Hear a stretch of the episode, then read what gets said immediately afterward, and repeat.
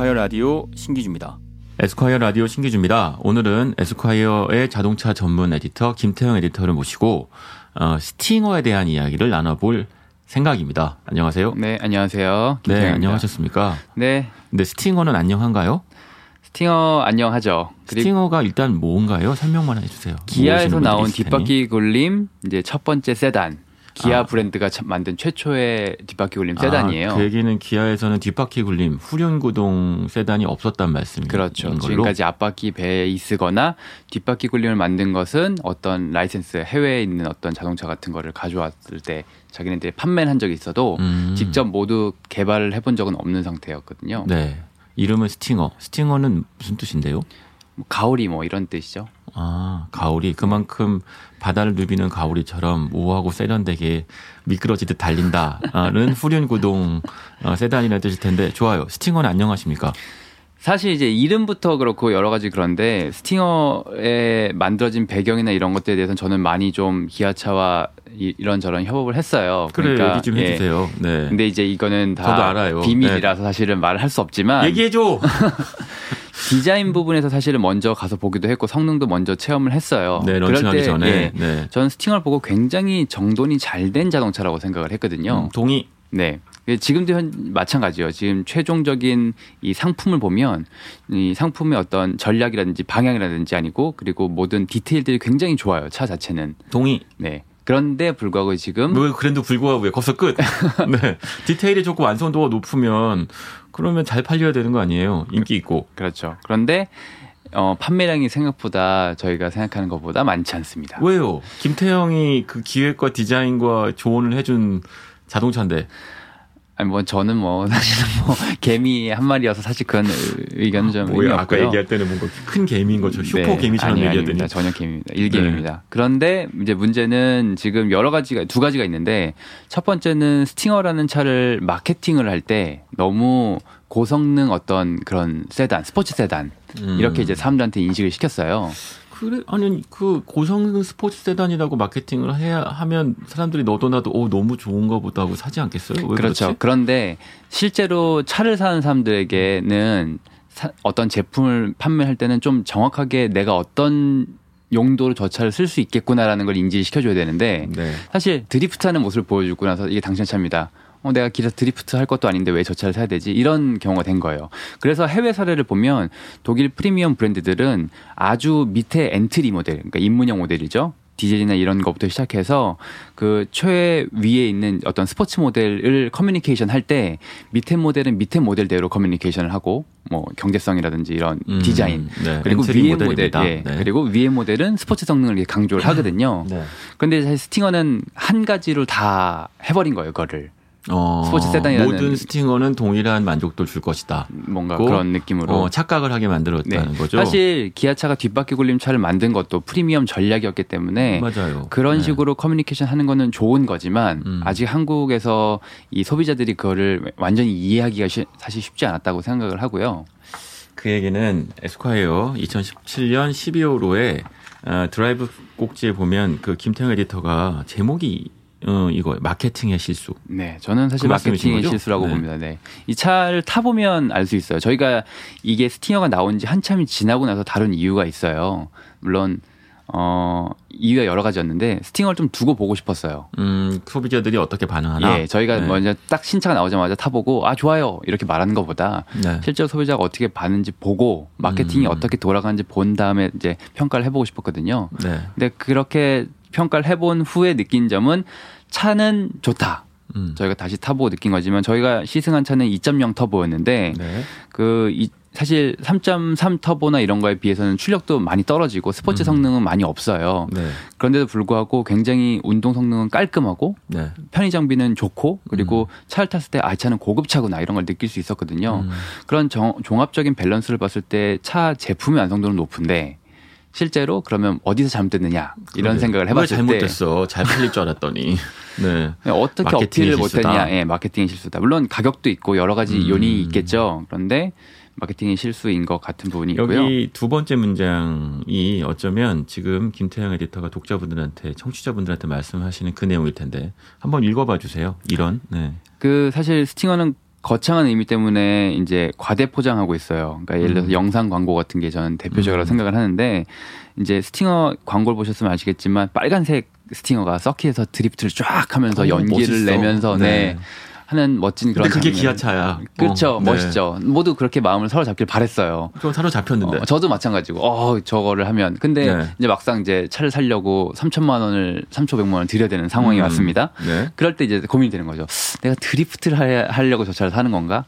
뭘 위해서 저 차를 사는 거지? 음. 난 지금 뒷좌석에 사람들을 태워야 되는데 이런 정보가 너무 없는 거죠. 지금 이 상황이. 음. 과연 저, 저 차의 뒷좌석은 넓은가? 네.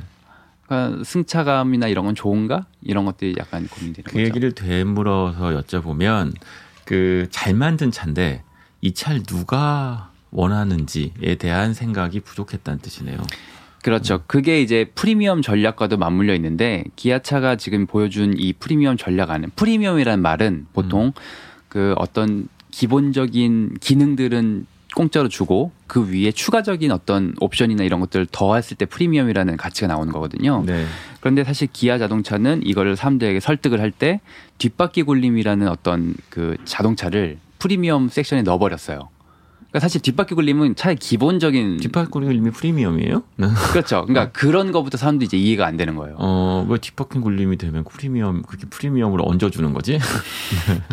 그러니까 그런 바퀴를 하나 더 주나? 아, 네. 어, 그건 아니죠. 근데 아무튼 뒷바퀴 굴림이라고 해서 사실 장점만 있는 건 아니거든요. 네. 뒷바퀴 굴림의 장점은 운동 성능 같은 거, 음. 뭐 핸들링이 좋다던가 이런 느낌인데 뭐 드리프트도 될 수 있겠고 그러겠죠. 근데 사실 일반적으로 탈 때는 뒷바퀴 굴림을 안 써도 사실 그만이거든요. 음. 뭐 장 보러 갈 때 뒷바퀴 굴림 무슨 소용이 있어요? 앞바퀴 굴림이나 뒷바퀴 굴림이나. 저 네 바퀴 굴림 하는데요. 카트 어. 볼 때.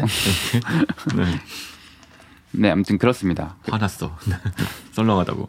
자, 어쨌든 정리해 보면 아주 잘 만든 차인데 하지만 어 소비자들이 누구인지 누가 이 차를 원하게 될지에 대한 계산이 부족했고 그리고 단지 잘 만든 차라는 것 그리고 우리가 이런 차를 만들었어요라는 어 자기 만족에 취해서 마케팅의 실수로 어 충분히 소비자들한테 어필하지 못했다. 음. 이렇게 정리할 수 있을까요? 그렇죠.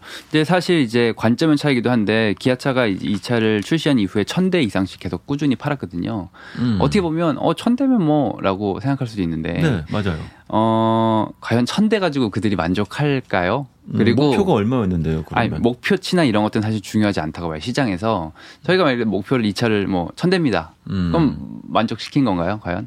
근데 그러면요, 그 목표가 높았다는 뜻인 것 같은데, 어, 실제로 첫 술에 배부를 수는 없을 수도 있고, 두 번째는 마케팅의 실수라고도 하지만, 또 한편으로는, 어, 경쟁 차종들, 이른바 이제 외국의 프리미엄, 해외 프리미엄 자동차들을 어, 경험한 소비자들, 그리고 그것을 선망하는 소비자들의 마음을 사로잡지 못했던 것은 아닐까요? 음 그러니까 그렇죠. 그렇- 예, 그렇 다면 목표를 지나치게 크게 잡은 걸 수도 있는데. 그렇죠. 그런데 이제 지금부터 이제 얘기가 나오는데 두 번째 뭐야 이제부터 나와요? 아니, 두 번째 잘못된 점이 네, 어, 잘못됐다기보다는 있어. 두 번째 네. 문제는 이제 판매량이 1000대씩 팔다가 700대 뭐 이제 800대 700대 계속 떨어지고 있어요. 신차 효과가 줄어들어서 네. 또 하나의 거기서 문제점이 이제 현대자동차의 G70이라는 뒷바퀴 굴림 프리미엄 세단이 또 등장을 했죠. G70은 제네시스 라인인 거죠? 음, 맞습니다. 네.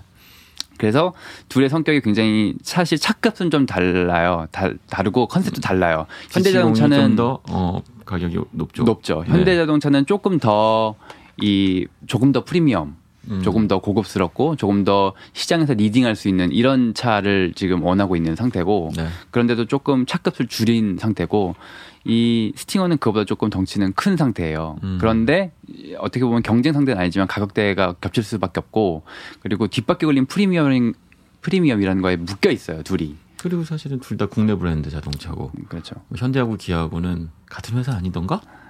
그게 이제 문제인데 사실 네. 같은 방향을 보고 있는데 두 가지 경쟁할 수 있는 차를 내놓은 건 어, 내부 경제. 네, 내부 경쟁이죠. 심할 수밖에 없고 그렇게 되면 어딘가는 밀릴 수밖에 없는데 음. 사실 그럼 현대 쪽이 언제나 좀 유리한 것도 있고요. 아 현대라는 브랜드의 파워가 기아보다 더 조금? 언제나 그런 건 아니지만 음. 네, 사실은 음, 이 경우에서는 지금 확실히 그런 것 같습니다. 난 기아 좋은데.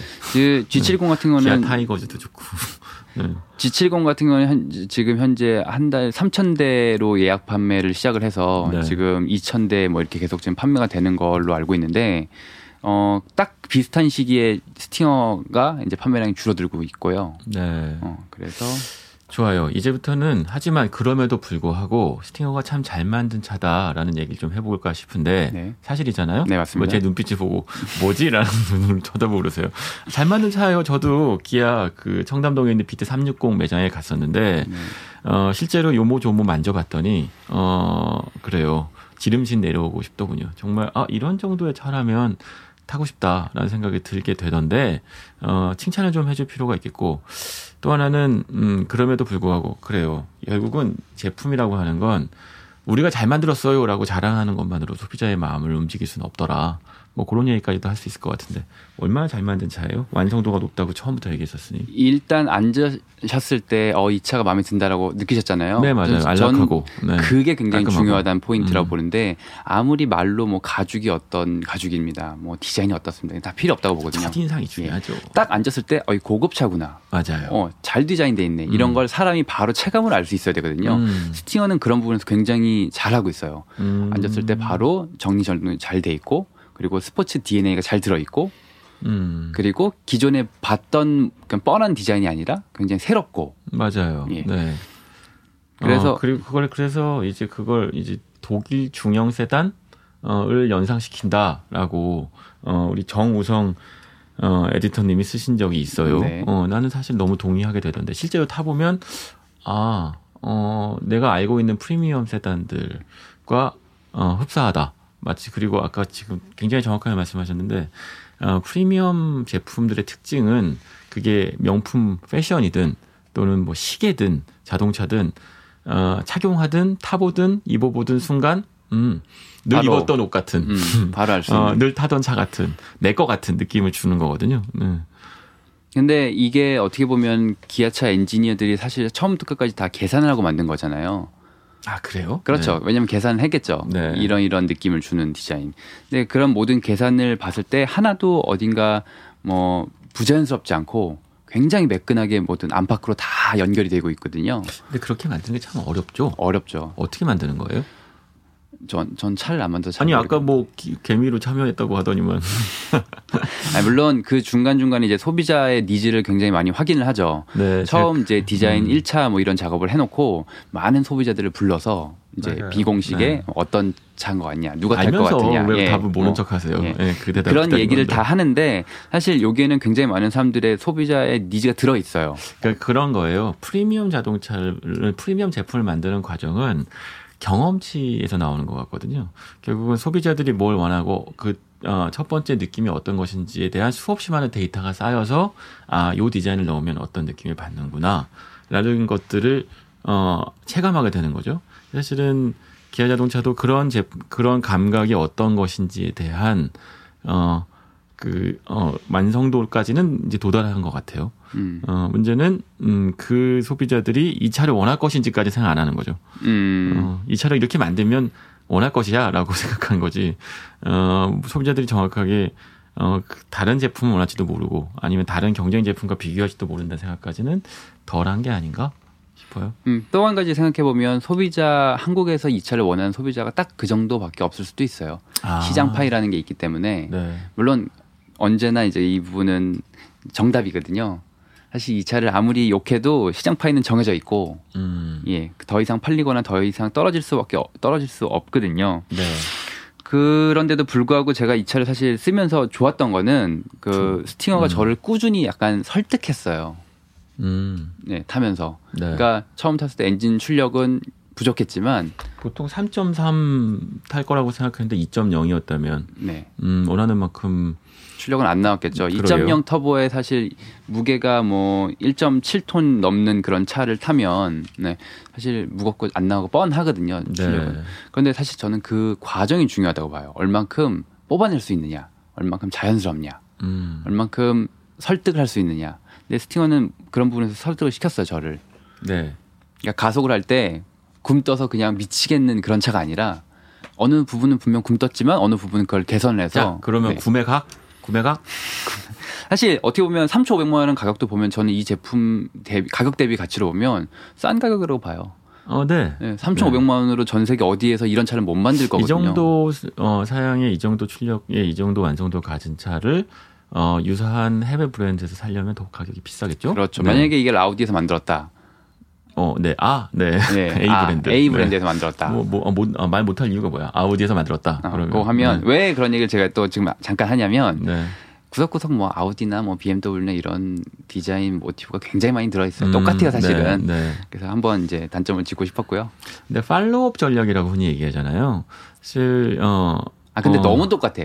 어, 네. 아니 그냥 정말 대놓고 보게 똑같아요, 완전 너무.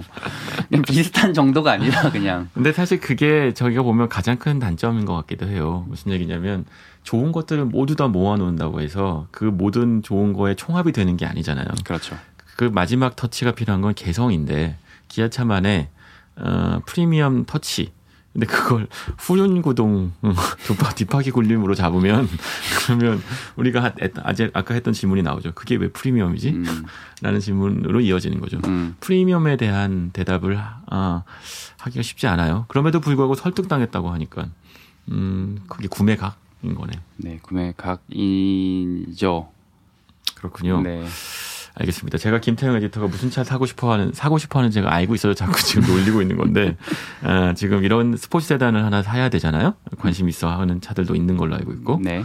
어, 하지만 혹시나 구매해야 되는 상황이 된다거나, 구매한 기회가 된다. 그러면 사실까요? 스팅어를요. 네. 아, 저는 스팅어 생각이 있어요. 언제나. 네. 자, 알겠습니다.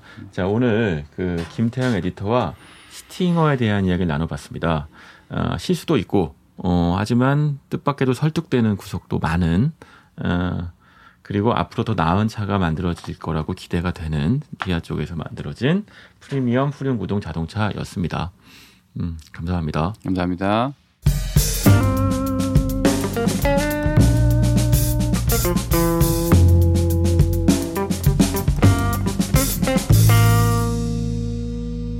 에스콰이어 라디오 신기주입니다.